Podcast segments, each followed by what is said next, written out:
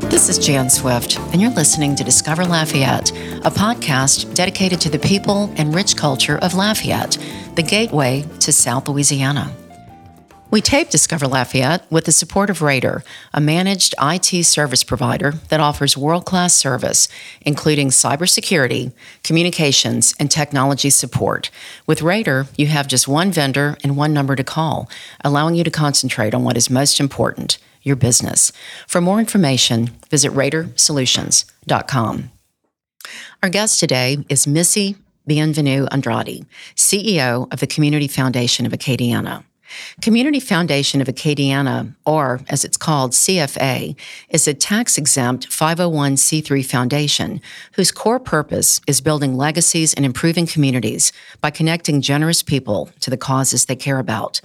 C F A focuses on the parishes of Acadia, Evangeline, Iberia, Lafayette, Saint Landry, Saint Mary, Saint Martin, and Vermilion. This is Missy's second appearance on Discover Lafayette, as we interviewed her a few years back when she was president and C E O of the Boys and Girls Club of Acadiana. It's hard for me to think of a more important philanthropic organization for our community than the C F A. Missy Andrade, thank you for joining us and making the time to share your mission. So happy to be here, Jan. Yeah, so round two. Round two. You have dedicated your professional career to making our nonprofit sector sing. You've done very well. Thank you. You know, uh, I don't I don't know if I would have seen where the journey would have taken me. I don't know if I ever even saw myself doing community work, but once I drank the Kool-Aid back mm-hmm. in twenty twenty-three at what was, at the time, the Greater Lafayette Chamber of Commerce, Um, the last ten years of my professional career uh, have not only been really exciting, but I just feel so fortunate that each mm-hmm.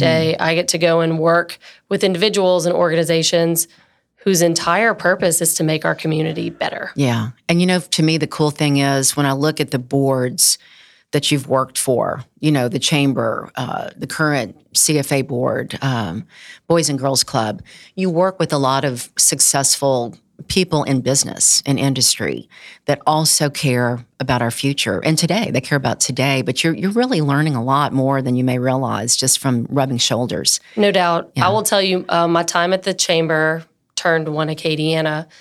Um, I knew a lot of the leaders around the boardroom table.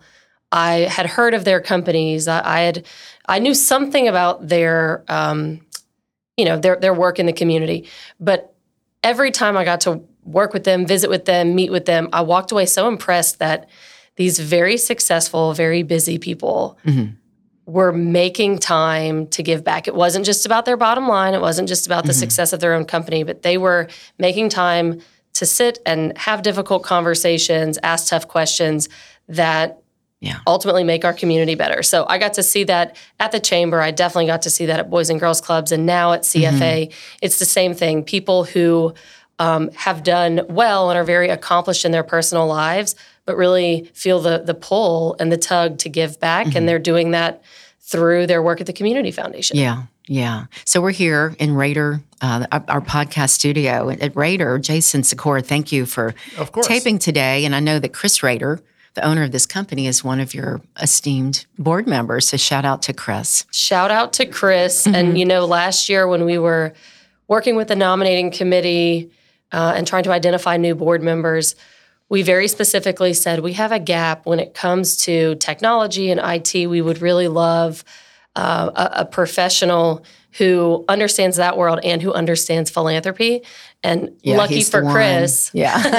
he was the guy whose name rose to the top, and mm-hmm. we're really fortunate to have him. This probably doesn't bode well for you, though, Jason, because whenever Chris gets involved, Jason Sikora. It always ends up on my plate. Yeah, yeah. No, it's, it's fun, though. It's, it's. I get to get away from the I T stuff for a little yeah, while. Yeah, sure. Yeah. I don't know if you know this story, but it was, I guess, six plus years ago, I had just started this podcast and I had some issues making the timeline that I wanted to make. And so Chris goes, don't worry, we got this done. So he just puts the puts it on Jason Sikora's lap and we've been working together now as, you know, you've been a volunteer through Chris. Yeah, pre- yeah, pretty much. Six it, years. It's great, though, yeah. Yeah. So you're clearly like a solutions guy. Yeah. Yeah. Oh, solution-focused always. Mm-hmm. Perfect. Yep. Yeah. Yeah. So let's talk about the Community Foundation of Acadiana. Um, this was begun, I believe, back in two thousand. It's in been two thousand, around yep. twenty-three we are in year twenty-three. Years. And so you've been there over a year. Yes. So talk about your role and what does the C E O of Community Foundation do? September was the one-year mark for me, and uh, gosh, it has both flown by and, of course, mm-hmm. some days have felt quite long.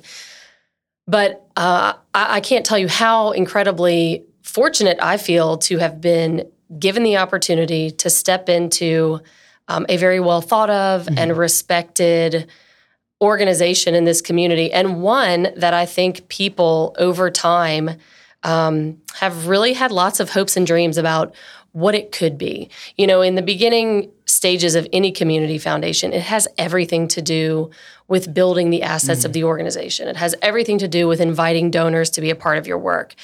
And to the credit of my predecessor, he did an incredible job of that. Of, Raymond. A D R. Yes, yeah. Raymond, uh, for two decades, mm-hmm. really um, made it his mission to grow the community foundation and to invite Uh, a tremendous amount of people, not just in Lafayette, but throughout the region, to come on board as donors.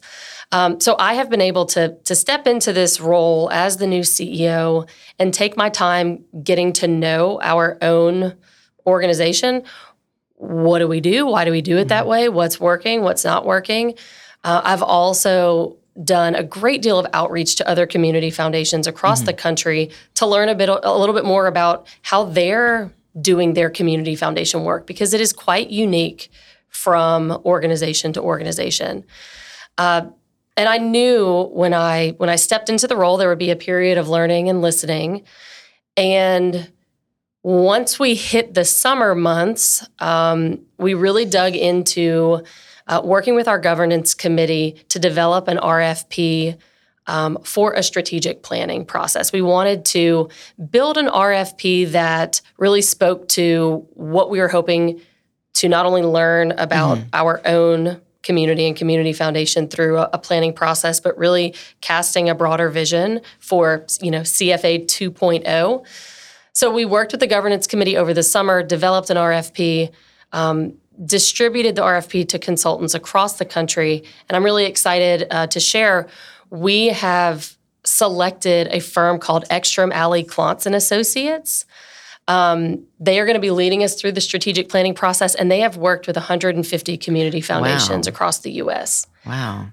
Most interesting to me is the team of consultants. They are actually all former community foundation executives themselves. Mm-hmm. So they really understand the unique machines that are community foundations. Mm-hmm. And when I think about, and we can dive into this a bit more, when I think more broadly about how do we redefine our work with donors, with nonprofits, yeah. with other stakeholders in the realm of civic leadership, Ekstrom Alley Clontz and Associates, or E A C, as we will call them, they know that there's not just one way to do it. They have access to and relationships with organizations who are doing really dynamic work mm-hmm. in the community foundation mm-hmm. space across the country. It seems like, you know, as you've been speaking, I was thinking about how giving has changed so much. And then we had COVID, where people aren't working in office spaces. So in the past, I think about the United Way model, and that was maybe for smaller donors across the board. Workers would give through their workplace, and they would give to a certain cause. But then now with online giving and people working remotely, like it seems like everything may have been shaken up. And I always think of C F A as being more big givers. Your, your donors that give, maybe they're not all really wealthy, but I, I think of wealthy people when I think of the C F A that can give chunks of money that make a big difference. But maybe you want to discuss that. I yeah. don't know if that's accurate. Well, I will challenge that a little okay. bit. So. Yep. You are correct in assuming that many of those individuals who utilize a community foundation are big givers. But we have givers at all levels. Um, I will save Sola Giving Day for, for an, yes. a, another part of the conversation, but um, we have individuals or families who come and establish donor advised funds or other types of funds, and some of their giving is um, very modest. You know, it, it's nothing crazy. You do have people on the other end of yeah. the spectrum, of course, but that is one thing I'm hoping in this next chapter for mm-hmm. the organization. We want people to know that the Community Foundation exists for anyone and everyone. Now, you don't have to use the Community Foundation to give to your favorite nonprofit, but if you're like me and you're giving to multiple things throughout the year, well, perhaps you want a mechanism where everything is housed in one place and you want to be able to manage it and, mm-hmm. and see your giving over time um, in a way that is, you know, easy to look at, easy to reflect on, easy mm-hmm. to report on. We have people who they'll say, gosh, I think I sent a check to that organization, or I think I already did a donation to them. When they convert and come and use a donor advised fund, sometimes it just cleans some of that up. Um, the other thing I'll tell you, Jan, is for twenty-three years, um, we have been very responsive to donors. We have assisted them in all of the things that they want to do. Uh, and we are committed to that, and we will continue doing that. Um, as I like to tell people, I, I believe that in this new chapter of the organization's journey, we can not only meet their expectations, but I think we can exceed them. I think there's things that we could be doing, some some elements we could enhance or modernize that mm. would, you know, improve the giving experience. Additionally, when I look at community foundations who are doing really dynamic, impactful work, I do think that they're creating more collective impact opportunities. So it's not just about that solo giver mm-hmm. or, you know, what are you, Jan, able to impact with your single gift, but how are we as a group? Yeah, driving the bus. Yes, exactly. Yeah. So mm-hmm. I think that's another big opportunity for C F A mm-hmm. is not just to help you do what you want to do as an individual, but identify and create collaborative opportunities yeah. where we have a shared vision and we're we're giving towards um, a solution or a project where naturally we're going to get further together than we would just giving yeah. on our own. I always thought about like Baton Rouge Area Foundation. Mm-hmm. I know they've gotten involved in more of the building revitalization efforts and the Dallas Area Foundation. I mean, they're they're bigger places, mm-hmm. but we have a lot of um, philanthropically inclined people here yep. that really want to make a difference. So I'm hoping through this planning process that we can dig in um, and answer some of these questions. Yeah, like what is important yeah, to our and not community. Just from my desk, you know, what mm-hmm. does Missy want to do with the community foundation, but to respond to some of the things that we've heard in the community. So uh, our friends over at the Baton Rouge Area Foundation, they are very unique in the way that they are structured. They are incredibly dynamic, and some of what they've been able to do in the community over time, you can see it, touch it, feel it. And I can't tell you how many people say, well, if you know, if B R A F can do it, mm-hmm. can C F A do it, or why can't C F A do it? Um, and what I've shared with people is, you know, if we want to be more like the Baton Rouge Area Foundation, I think that there's things that we can do to really mirror some of their best practices.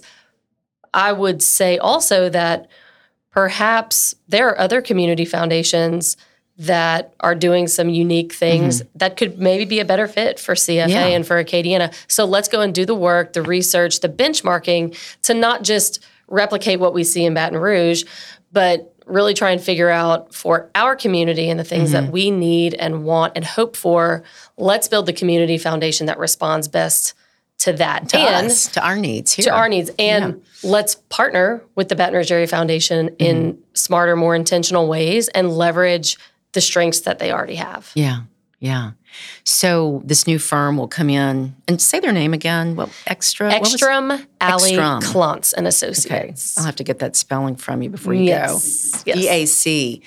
So with the with the knowledge that they have, they must be excited to come into a place like Lafayette, because we're a smaller town, but yet I, th- I think we're dynamic. We have a lot of people that want us to be more dynamic. Yeah. yeah. I think their perspective is that we as a community are coming from a place of strength. You know, we are not looking to rebuild or reimagine the community foundation because we're in crisis. Mm-hmm. It's the exact opposite. I have been given this gift of walking into a, a strong organization that has kind of uh, arrived at a juncture where we can look back at the great growth we've experienced and say, who do we want to be? And how do we want to build upon two decades of mm-hmm. incredible work? Um, E A C, because they've worked with so many different community foundations across the country, you know, in our discussions, when I have shared, hey, I think, you know, here's one of our challenges or here's one of our opportunities, they are able to really point back to very specific examples, other community foundations who maybe they, they already have seen some similarities, and they were able to tell me, well, you know, here's where this organization was in North Carolina, and this is how we were able to help them mm-hmm. work through that challenge.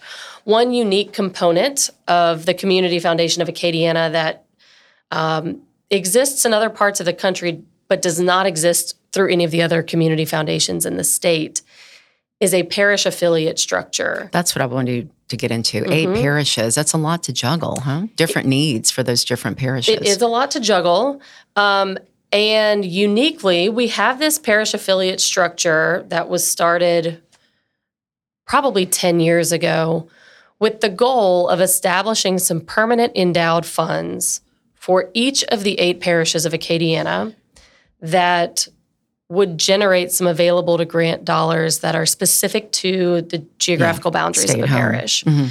And for the individuals who have contributed at a certain level to those permanent funds, they then sit on an advisory board where they're able to, to help direct those dollars. Um, structurally, I think it's really unique. I think it's something that we can really build upon. One of the things I'm hoping that we dig into and discover a bit more through this process is now that we have some momentum and, and have, I believe, five of those parish funds up and running, how do we um, provide the best information, resources, data, all that stuff possible um, to not just say, you know, okay, advisory board, what would you like to do? But, you know, based on this information or this data, here's what we can learn about, you know, your parish or your community. Here is a list of all of the nonprofits who exist in your parish. Where do you want to make your biggest impact? You know, we want to ensure that that autonomy um, always remains, because those individuals know their community better than I will. Um, however, I think there's things that we could mm. do to just enhance the structure.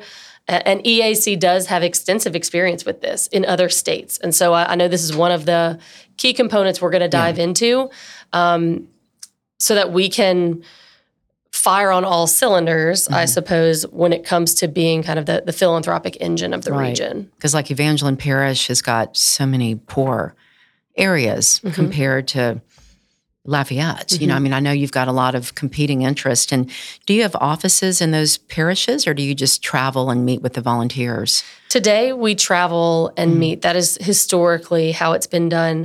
You um, just meet in somebody's house? No, no, typically... Um, Typically for those advisory meetings or the affiliate meetings, mm-hmm. uh, an individual who is a contributor typically hosts at their place of business. Right, right. Um, but, you know, you bring up a really great point. For some of these rural communities, I mean, their challenges are, are mm-hmm. significant when it comes to, you know, how are you going to spend these grant dollars? What's the difference that it's going to make?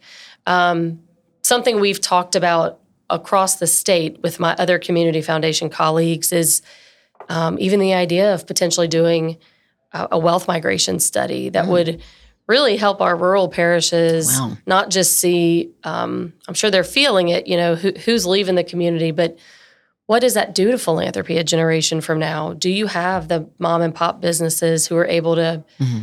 um, sponsor the T-ball team or or the raffle at school? And if we're going down a path that is concerning for rural communities, which I think it probably is, what are those things that philanthropy could be doing now mm-hmm. to maybe plug a hole or to anticipate some of those challenges? Yeah. You know, with our oil and gas demise here in Lafayette and the surrounding areas, I've learned, I guess through my podcast and other just anecdotal evidence, but that donations are down locally for blood. They're down for all these different philanthropic endeavors, and you don't realize till you lose something what you had. Mm-hmm. And I, I didn't think about this till you said it, but someplace like Ville Platte and others where, I mean, they're poor. It's mm-hmm. it's one of the poorest communities in the country. Sure. And it wasn't like that always. So I know things change, and I never thought about the community foundation looking ahead to things like this.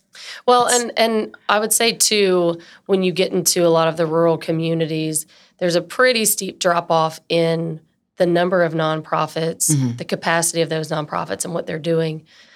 So it's not only um, kind of challenging, like how do you deliver um, those really important services in a rural community, but sometimes it looks different than how you do it mm-hmm. in a in a more, you know, urban, metro, yeah. urban setting like Lafayette.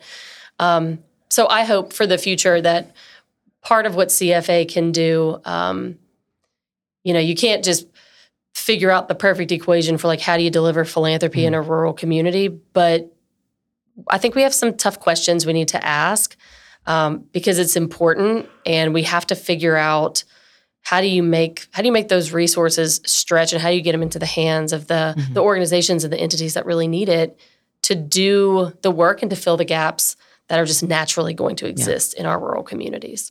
Do you learn on the job, or are there places you go to expand your knowledge? Like, how do you, how do you learn how to do all this? Oh, Jan. Um, a lot of it is on the job mm-hmm. learning for sure.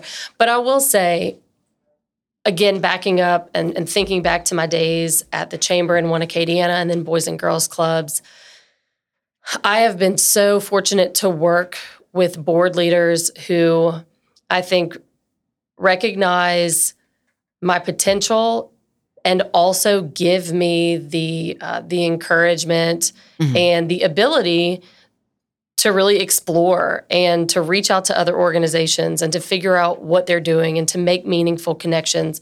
Um, as far as I can tell, there is no playbook for how mm-hmm. to be the C E O of a community foundation. Um, if you find one, please I'll, let me I'll know. I'll share it, yeah. But what, uh, what, you know, I think part of what I am doing today is um, – I, w- I want to believe that I, I've had a good handle on our community, but in every role I step into, I do get to see the community through a different lens. But it's this interesting balance of trying to gain an understanding of uh, of our community, of our region, gaining an understanding from our donors. What are you looking to accomplish? How can I continue to serve you in the best way possible? Looking at our nonprofits and asking the same question, mm. but then at the same time, looking at other communities and and dreaming a little bit about, wow, if if they're able to deliver the work in that way, or if they're able to support their donors, mm-hmm. you know, through that capacity, we too can adopt that and modify it to make it work for us. So it's this hodgepodge of like getting real clear about who we are and where we are, and marrying that with all of the possibilities mm-hmm. that are that are happening outside yeah. of our own community. Well, we mentioned your board, and I, I don't have their names in front of me, but I know in my past, when I ran Upper Lafayette Economic Development Service on boards, you know, um, I learned more about life and skills from just making friendships with people I served with. Mm-hmm. Like the board um, involvement I've had, whether I worked for a board or was on a board, I, I got so much out of it that I wouldn't have learned out of a book. Yep. Um, and the board... All board members. I mean, I, I could look at each organization I've been a part of, but they all have a unique skill set, and they all have really interesting expertise that if, if you can figure out how to best use their perspective and their insights, it can just be so very valuable. And I would hope in turn that, you know, we're creating a more valuable experience mm-hmm. for our board members by using them in an intentional yeah. way, um, knowing that they are quite busy and most of them have like real job. So not just, uh, you know, bombarding them, but being really thoughtful about, you know, I, I need to spend some time with you to, to gain your perspective on this thing that, that I think you probably have insight into. Mm-hmm. And one other thing too, um, again, fortunately, I'm walking into an organization where the, the call to action is about how do we develop the organization's next chapter. But I love getting in the room with board members and sharing with them some of what I'm learning, like, hey, this community foundation does this thing or this thing. And some of those individuals come up with the most incredible off-the-wall opportunities and ideas. And sometimes I'm like, what? And then mm-hmm. I think to myself, no wonder you're so successful yeah. in your personal yeah. life, because you're not you, you're not looking at this situation just in a box. You're not limited. No, you by what is. I mean, there there's just so much value in dreaming with them. You know, it's not, I don't think it's my job to say, hey guys, this is exactly what we're going to do. But I do think it is my job to go and source those good ideas and put something in front of them that they can see and that they can dream about mm-hmm. and then gather their feedback about, is this what you want for your community? Is this what you want for your foundation? Because I am a, I'm an optimist. There's very little that I say, well, that's impossible. We can't do that. If I can get you excited about something, I feel pretty good that we can we can mm-hmm. find a way, a pathway to making it possible. It might not look exactly like what mm-hmm. we've seen, but if you're on board and you're excited about it and we agree and think that this is what's best for the organization, we're going to find a way to do it. Can you share your thoughts about how C F A could partner with local government, the university, other nonprofits, business? Mm-hmm. I, I think that's some of what you're probably looking at with this advisory firm. Like yep. you want to move to a much higher level of mm-hmm. effectiveness. But can you talk about what that could be or what your hopes are? I think so. Um, When I was working in my statewide role with Boys and Girls Clubs, I would go into new communities and I would specifically ask people to help me understand the dynamic between local government, the chamber or the business community, the community foundation if they had one, their United Way, other nonprofits, mm-hmm. the school district. Right. I wanted to know, like, what are the power dynamics at play here? Who's really making decisions? Who plays well? Where are maybe some of the obstacles or roadblocks? Um, when I think about the community foundation, you know, in the context of our own region, I know that for, you know, for twenty years, we really have been so focused on the donor, and we've engaged in some of those partner or stakeholder conversations, but that really, that hasn't been the, the big uh, focus of the organization. But today, Um, I've spent a good amount of time over the last year visiting um, with the leaders of, of all of those different entities, you know, within local government, within the university, within the business community, um, economic development, you name it, and have tried to gauge, you know, what do you think the role of philanthropy is in the world that you operate in? Um, where... For some of them, I was asking historically, you know, have we ever worked together? Do you have any experience mm-hmm. with the community foundation? If so, what was that like? If not, what are your thoughts on how we would potentially work with one another? Um, I think that we have a really big opportunity because C F A has been more donor-centered, kind of inward-facing, that we have a little bit of a blank slate. Um, so without getting ahead of my skis and saying, well, this is how we're going to partner with people, where we've really started is just by acknowledging the willingness and the want to be a more um, unique and or dynamic mm-hmm. partner, knowing that if any of those entities have an idea about something that C F A could be doing to assist or support them, um, I, not, I might not be able to say yes immediately, but I can go and explore and figure out right. Is someone else doing this in another community? What does it look like? Um, you know, we hear public-private partnerships all the time in lots of different circles, and some people will tell you, well, that's what makes the world go round. The communities that are doing really dynamic things, it's because they've kind of cracked the nut with public-private partnerships. I do think um, at the core of what could those partnerships look like is a, a little bit of the, the P P P. Um In part because C F A being a nonprofit, we can be a very unique funding partner on projects. Mm-hmm. So we are navigating that, actively exploring it. Um, and I guess one thing I would say, too, is all of those organizations that I mentioned, each of their leaders has been incredibly generous with their time and their insight with me.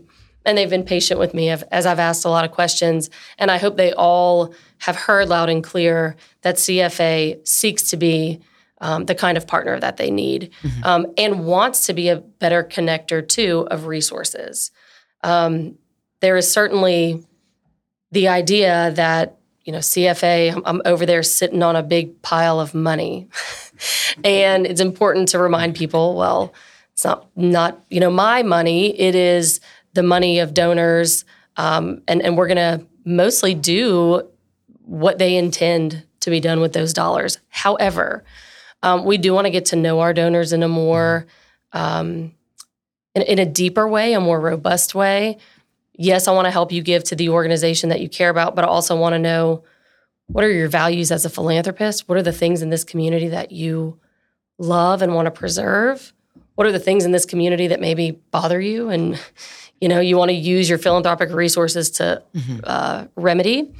Um And then we want to be able to kind of be at the intersection of, uh, we have donors who have expressed a willingness to um, to learn about other opportunities, to consider investments and other things, and then be able to really be that bridge of resources and projects and opportunities yeah. in the community. You know, this was on a small level, but I remember years ago learning about how C F A could help people that didn't have a lot of money, like we were talking about earlier.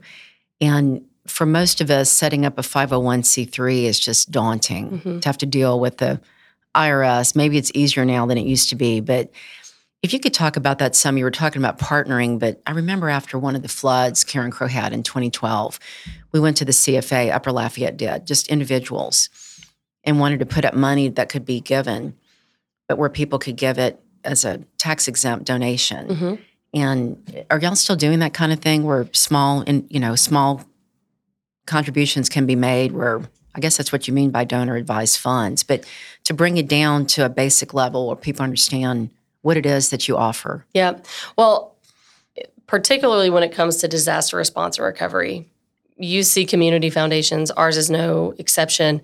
We get very involved in those moments because when a community experiences a crisis, both individuals from within that community, businesses, um, sometimes, you know, individuals or businesses from outside of the community say we want to help. And yes, the community foundation can accept those dollars and activate, you know, a disaster response or recovery fund where we're able to grant that out to assist with um, whatever a community may be facing. Um, so those types of funds do exist, and and in terms of disaster, we have not only, you know, a mechanism for us locally, but even sometimes when disasters are helping, happening elsewhere, we will we will launch a fund. On the donor advised fund front, um, you know, anyone can establish a donor advised fund. It is a component fund of the community foundation. When you make a contribution to that fund, um, you are making a contribution to C F A, and therefore, you know, you are you're getting your your tax exempt um, gift right then and there.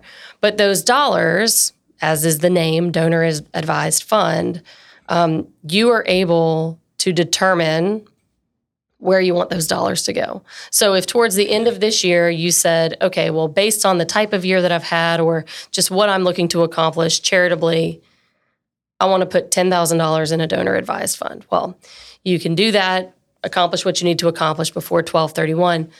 But uniquely, you have the opportunity to wait on figuring out, well, what do you really want to do with those dollars? Mm-hmm. So if, and, and sometimes timing, you know, does play a role, but, you know, maybe your, your favorite nonprofit, uh, they're having a, a capital campaign that you know about. And so mid-year next year, you'd really like to make a gift. Well, you can put those dollars in mm-hmm. a D A F today, but you can wait until whenever you want to wait to, to grant those dollars out. And we do the work, C F A does the work, to ensure that whoever you are looking to grant to is a legitimate five oh one c three mm-hmm. nonprofit, church, or school, um, so that we're dotting I's and crossing T's and ensuring that your charitable dollars are being spent charitably mm-hmm. in the eyes of the I R S. Yeah. Um, is there a management fund that people have to, like a... A fee. Uh-huh. There is. It's nominal. Fee, yeah. Yeah, it's nominal. Um, there is a, a management fee, and it is also people have the ability, um, you know, when, when your dollars are put into a fund at C F A, you have the opportunity to invest those dollars, which oh, in a okay. in a healthy market, you know, those dollars right. are going to grow, and the growth of your fund is just that. It grows your fund. It mm-hmm. grows the dollars you're able to grant out.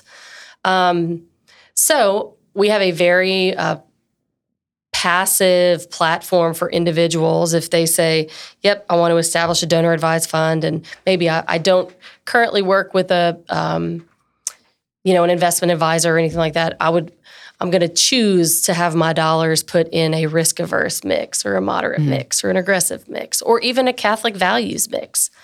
Um, there are other individuals who come to us and say, I want a donor advised fund, but I would, I would still like for my Um, investment advisor to manage it. So we can create partnerships wow. in that way too, where your fund is at C F A and doing great things in the community, but you're still working with your yeah. advisor that you love. You have had to learn a lot, huh? Mm-hmm. I mean, this is fascinating. Mm-hmm. There's still lots that I have to learn, too. Well, of course, yes. always. And then in addition to that, you mentioned businesses. Um, C F A does have uh, corporate advised funds in the same way that you have a donor advised fund. And there are some businesses who come to us and want to house their charitable dollars at C F A. Some of them want assistance with how those dollars are being granted out. Um, additionally, we have a number of scholarship funds that live at C F A mm. too, where our staff is able to provide the necessary support needed um, to manage those scholarships. Yeah. Wow. Gosh. Are there some things you wanted to talk about that I haven't brought up? Did I miss one of the big items you wanted to well, tell us about? One of the things that uh, I'm very interested in C F A defining and digging into is how we best support the nonprofits in our community. Mm-hmm. Uh, I have been the C E O of a couple of nonprofits now. It is not for the faint of heart. Um I have a lot of respect for the nonprofit community and the work that they're doing. Outside of Sola Giving Day, which we've been doing for six years, and it's wildly successful. Um, this last year, the Day of Giving raised one point eight two million dollars wow. for nonprofits. Um, and that entire event, you know, we are the the back office. We manage the the platform and everything going into it. But the dollars that are raised are are granted out to the organizations. Um, so it is a an event that really does have a direct impact on nonprofits in the community. And interestingly, this last year, one of the things that we introduced to the event were uh, Venmo and PayPal options. And how did that go? It went really well. What we saw was an increase in the number of transactions, mm-hmm. a decrease in the average size of gifts, Oh. Um, which tells me that you had more people giving mm-hmm. and that we eliminated, I think, um, you know, some some barriers for yeah. entry. And look, my email address was copied or connected to the marketing at C F Acadiana email address. So I saw all the transactions coming through, and people were giving five dollars, ten dollars, to twenty dollars to all kinds something. Of things. Yeah. And so, um, that's great. You know, the purpose of that event is for it to be like a true community mm-hmm. event that anyone can participate in. And that tells me that um, probably more than any other year, this last year was was our most well-rounded um, Sola Giving Day. But I really want to help to answer the question, what what is the Community Foundation's role in supporting nonprofits? Um, I've seen some community foundations who have... Uh, You know, they've built out kind of a nonprofit support services arm, some that offer consultative services to nonprofits, some who offer shared back office services. I mean, you name it. There's a lot of things. But I really want to see us drill down and define that. And um, I've talked with a number of donors and a number of family foundations, and I think that they are also interested in the community foundation playing a bigger role in helping our nonprofits mm-hmm. to work smarter, to collaborate. Yeah. to eliminate some duplication mm-hmm. of efforts. So I'm very interested in, in digging into that.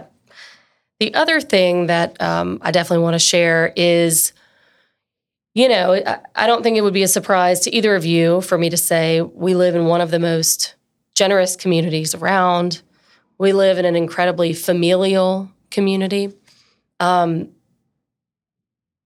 I see a huge opportunity for the Community Foundation to enhance some of what we're already doing with donors to include family philanthropy and multi-generation philanthropy. Oh. Some of that happens naturally. People come to the table and a son or daughter is, mm-hmm. you know, with them and they're thinking through, you know, succession planning. But I've been really impressed with some community foundations who have really put a stake in the ground and said, family philanthropy is a true service we want to provide.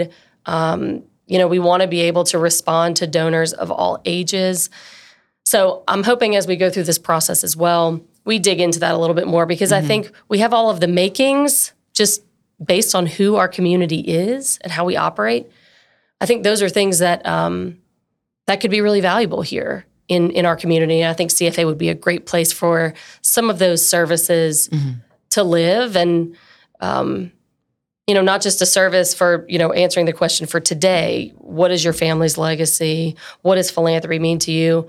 But engaging the next generation, whether they're in their thirties, their twenties, their teens, whatever, in exposing them to philanthropy and getting mm-hmm. them to start thinking sooner about what is my role in this place that I call home? How am I giving back? Mm-hmm. Um, how am I going to continue my family's legacy moving forward? So more to come on that, but I'm I'm very interested in digging into That's it. That's really fascinating because so many people just need to be educated, mm-hmm. right? Mm-hmm. To be aware, as we talked about earlier, of what we don't know. Yes, absolutely. Yeah. Yeah. Well, I have a personal question. From our last podcast, we enjoyed hearing you talk about your early dancing career. Oh, yes. Are you still enjoying dance? Your your family, like, you know, and if y'all haven't heard the first podcast, I'll put it in the show notes, but the, the interview was so interesting. But you really had a love of dance as a young girl. A love of dance, a career in dance. Mm-hmm. Um, and, you know, some people still, I will get very random questions frequently, like, is it true?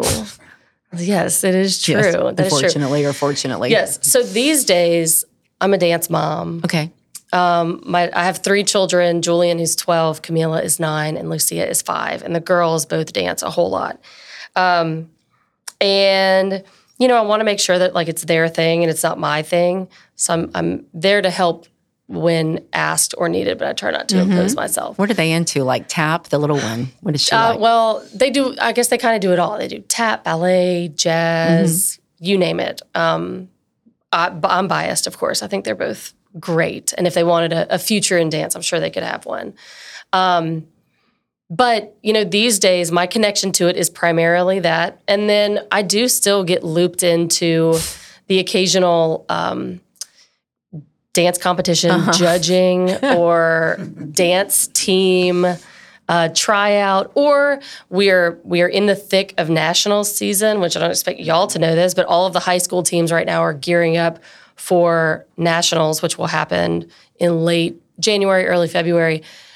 And a couple times a year, someone usually says, hey, can you come and check it, out this routine fun? And let me know what you think? Yeah. Um And it's still there. It's still in the back of my mm-hmm. brain. Uh, I might not be the one on the floor doing the the, the moves, move, yeah. um, but I can certainly, um, you know, critique and provide mm-hmm. feedback, and um, and also get them excited not only about, you know, what are you doing right now, but how did that experience for me lead to other things yeah. in my life? Um, yeah. I just recently went and spoke to, it was cheerleading, not dancing, but I went and spoke to a cheer team, um, a high school cheer team, that the the ask was, will you come and, and visit with them about, like, the elements of teamwork, how that shows up in your life today, twenty years later, and what you would tell them to really pay attention to and um, lean into during their last few years of high yeah. school.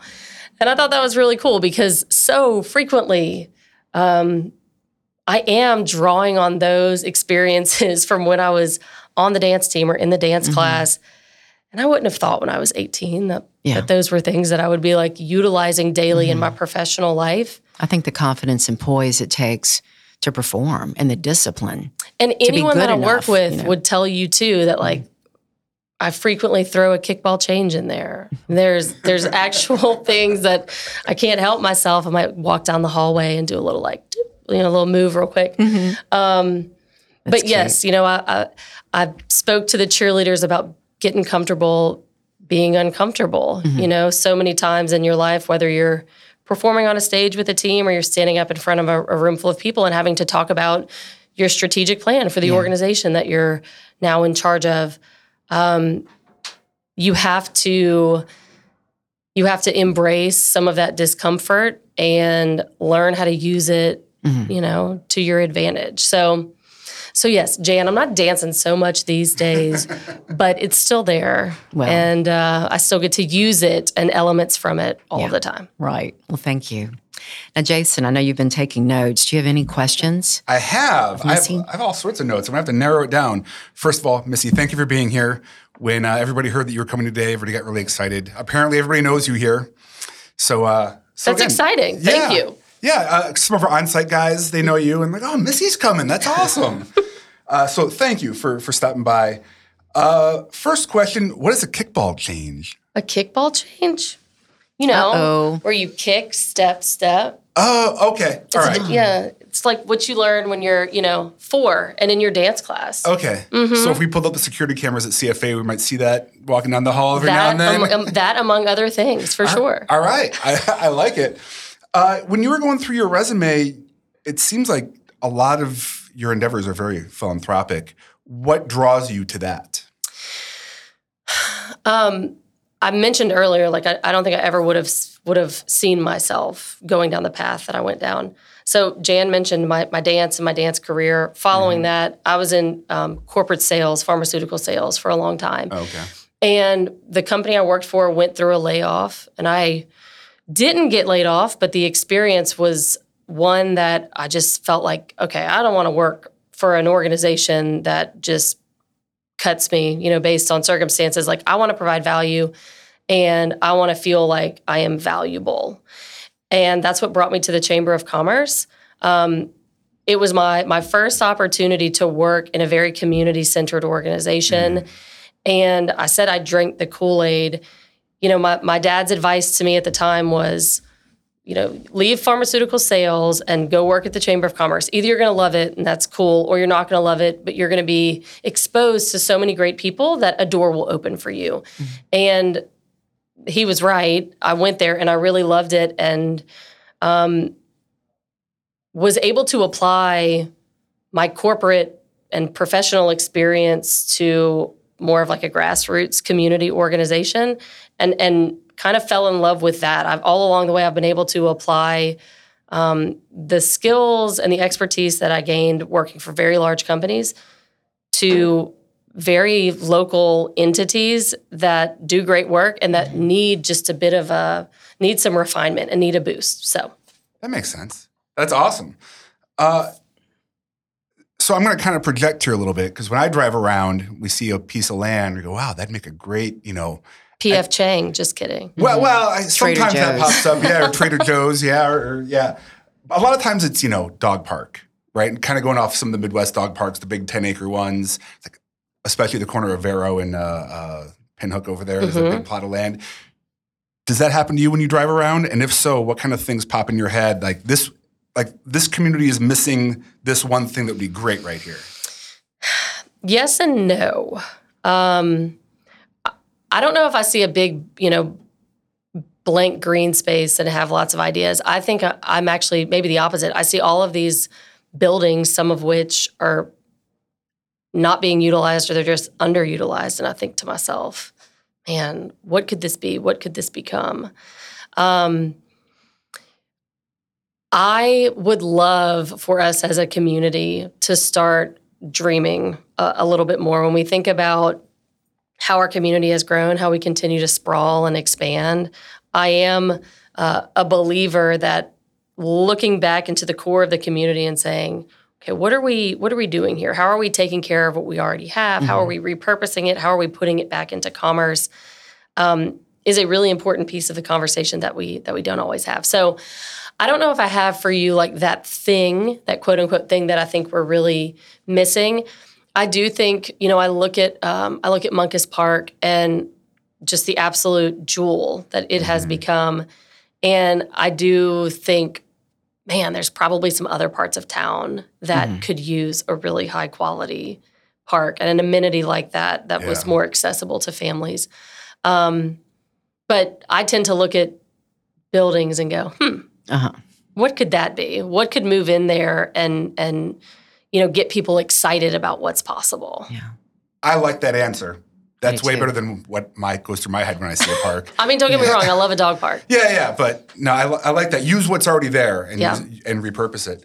In fact, have y'all seen on Bertrand that random office building that I think is becoming a like a beer garden? Where is that? Close to Johnston? Or um... Okay, so if you turn onto Bertrand, yeah. you got Chase Bank on the left. Yeah. yeah. You got a Midas something on the, on the right. right. Yep.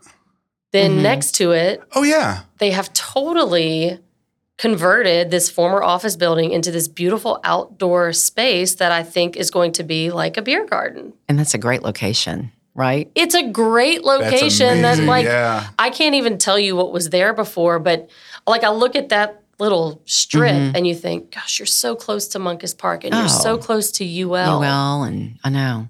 Like, those are the kinds of things that, you know, that that business certainly wasn't my idea. I'm not the one who did it, but I look at it and I'm like, yes, more of that. How mm-hmm. do we take these these things that maybe I'm not even paying attention to and turn it into something or a place where people want to be that is going to, um, you know, generate dollars for our community and, and give people another great thing to do on a yeah. you know on a weeknight or a weekend. Mm-hmm. Um, so to me, I look around and uh, I hope we see more of those things popping right. up. No, right. That's great. Yeah, especially things that, like you said, things to do on the weeknights and the weekends. Mm-hmm. Fantastic. So you mentioned Sola Giving Day. Are there other fundraising events, whether or not sponsored by C F A, that are always on your radar every year? Like I know there's a few for me, like Games of Acadiana, everybody loves. But is there any, any other ones that kind of excite you? They're like, I'm really looking forward to this event. Um, I've talked about Moncus Park a couple of times. I live adjacent to the park. So full disclosure, I mean, we use it frequently, and it is something that I've, um, my family and I, we've really come to enjoy. Their gala each spring, I think they've done a really great job with it. I actually brought my son to the last one, in part because I was like, these are the people who make this park possible. Yeah. Yeah. You know, this park doesn't happen like overnight. These are these are people who are really invested in this project. So that's an event that um, that I really love. I always love the U L Spring Gala. Oh, um, mm-hmm. That's another one that like it is always just a very high quality room full of people who are um, who have given back significantly to the university, but oftentimes to many other causes as well. Yeah. And this is a plug for something that's happening next week that we are a part of. Um, but the Lafayette Civic Cup, which isn't a fundraiser. Okay. But for ninety-one years, um, consistently each year, one person has been honored as the Civic mm-hmm. Cup winner. Uh, we are, we house um, that partnership or that fiscal sponsorship. The Lafayette Civic Cup is its own, um, you know, its own group, but we help to, we mm-hmm. help to support them throughout the year. Their event is next week, and uh, I went for the first time last year when Lenny nice. Lemoyne was yeah. being honored yeah. and was totally blown away by the people in the room. Oh, wow. Yeah. Um, and this event that's happening next week, dare I say it's the hottest ticket in town. You can't get one. It's totally sold out. Really? Who's being honored? Uh, Mister Rodney Savoie. Rodney Savoie, yeah. Mm-hmm. Wow. Yeah. So that is, is an, uh, an event that I'm really looking forward to because, you know, anytime you get to really honor a person's contributions and someone like Rodney who's, you know, never looking for recognition but mm-hmm. really has done some incredible things in our community, to have a night to honor his contributions and and I always like to think too, inspire others, you know, mm-hmm. by by their example to to get other people thinking about how am I giving back? What am mm-hmm. I doing in this community? Uh, it's going to be a really good event. Oh, that's fantastic. Mm-hmm. That's really cool. Uh, and then finally, how do people connect with Community Foundation to see, whether it's to donate, see what you guys are doing, see what's up and coming? Mm-hmm. I mean, obvi- probably the website, Facebook. Are there other things that we should be looking at? Well, one thing that we did just do that I'd love to share with people is um, a few months ago, we launched a nonprofit community calendar. This has been a wow, that's good. gap yeah. for many, many years. There okay. is someone who used to kind of manage it, but we have launched this calendar. It lives on our website, but we also distribute it once a month. And it's really intended to focus on nonprofit fundraisers. Mm-hmm. So frequently... Oh, there's so many events going oh, on. There is so many. And I mean, it just happened a couple of weeks ago where there were probably three or four nonprofit fundraisers mm-hmm. that happened the, the same, same night. night. Yeah, oh, wow. It's impossible yes. to keep up. And, you know, there's some really incredible donors who get invited to all of those, and they can't make it. Yeah. So we have launched a nonprofit community calendar. We're hoping that it is a resource for both nonprofits and for donors to know what's going on, to claim your date ahead of time for yeah. next year when you're thinking about your event, um, but also, you know, to to clear the pipes a little bit. We want people to have really successful fundraisers. We want donors to be able to feel mm-hmm. like they don't have to pick and choose what they're going to go to and what they're going to support. So we're hoping that this is a tool that everybody can use. So we have Uh, you can sign up for it. Um, we have like a separate newsletter, but it is okay. on our website. An email newsletter that goes mm-hmm. out or something. And, you know, I will say the open rate, it's still pretty new, but the open rate of the nonprofit community calendar um, email that goes out, last month it was eighty-four percent. Wow. wow. That's huge. That's really good. I know. Man, we're lucky if we get like five percent on ours. I know. When they told me that, I said, are you sure? But yes, it was eighty-four percent. So so we can share that with others, like yeah, on our own. I think that people things. are, I, I I just think people really, I think it's a valuable tool. Oh, it is. You know, so I think that people are going to look at it mm-hmm. and, you know, utilize it. And we're hoping that that it is something really great for both nonprofits. Yeah. And um, that's always been a need. Donors. And I know different people have tried to do things, but mm-hmm. yeah, and, and we have said, hard to keep you up. know, pretty clearly, this is about fundraisers. If you are seeking volunteers for something yeah. else that you want to do, like you can work with the United Way and other entities. We are really just focused on mm-hmm. the fundraising side of things. Okay. I was um, going to ask that. No, so you no only fundraising, volunteer stuff is like people don't buy tickets on that. They just see what's on the calendar. Right. Right. Okay. So we don't have, and we, you know, that's not a sandbox that we need to play in. Like we don't do volunteer mobilization or that sort of thing. There are other nonprofits who are better suited to do that. Um, so this is really about if you are doing something resource development or fundraising related, we want this calendar um, to help you plan appropriately okay. and to avoid conflicts. So you won't have like U L games and all on that? We will probably put that uh-huh, on that's there. That's a big conflict Because too. that is a conflict. Yeah. It might not be a traditional fundraiser, oh, but it a is a conflict. But I mean, yeah. people yep. may not want to know like right. what else is going to be happening. Yeah, so we do plan on uh, on adding that information, mm-hmm. but um, we just don't, you know, if it's a, a fall festival at a school, that's just kind of like a, you know, yeah. an engagement opportunity. Those types of things, probably this is not the right calendar for it to land on. But they can look and see when they should sure. schedule. Yeah, that, that's great. Because, yeah, there's a lot of information out there in a lot of areas. So trying to find it is always difficult. I'm glad it's centralized. And the website is? C F Acadiana dot org. Okay. Um, and there is a, a separate calendar tab that people can yeah. take a look at. It's a nice website. And then anything else that people need, you know, mm-hmm. I like to say I am easy to find. So uh, whether you go to our website, if you want to sit down with a member of our team, if you want to learn a little bit more about anything that I've said today, mm-hmm. um, we're always really excited to to get, you know, get to the boardroom table with you and say, how can we help? What what do we need to know? What are your opportunities mm-hmm. and your challenges, and how can we help you get through those? One of the most beautiful buildings, I think, in in Lafayette. Have you I'm, been there yet? I'm glad you said that. No, I love their it's office. It's gorgeous. Yeah. I mean, the the bricks, the the wood, it's just rich and simple. Yep. You know, elegant.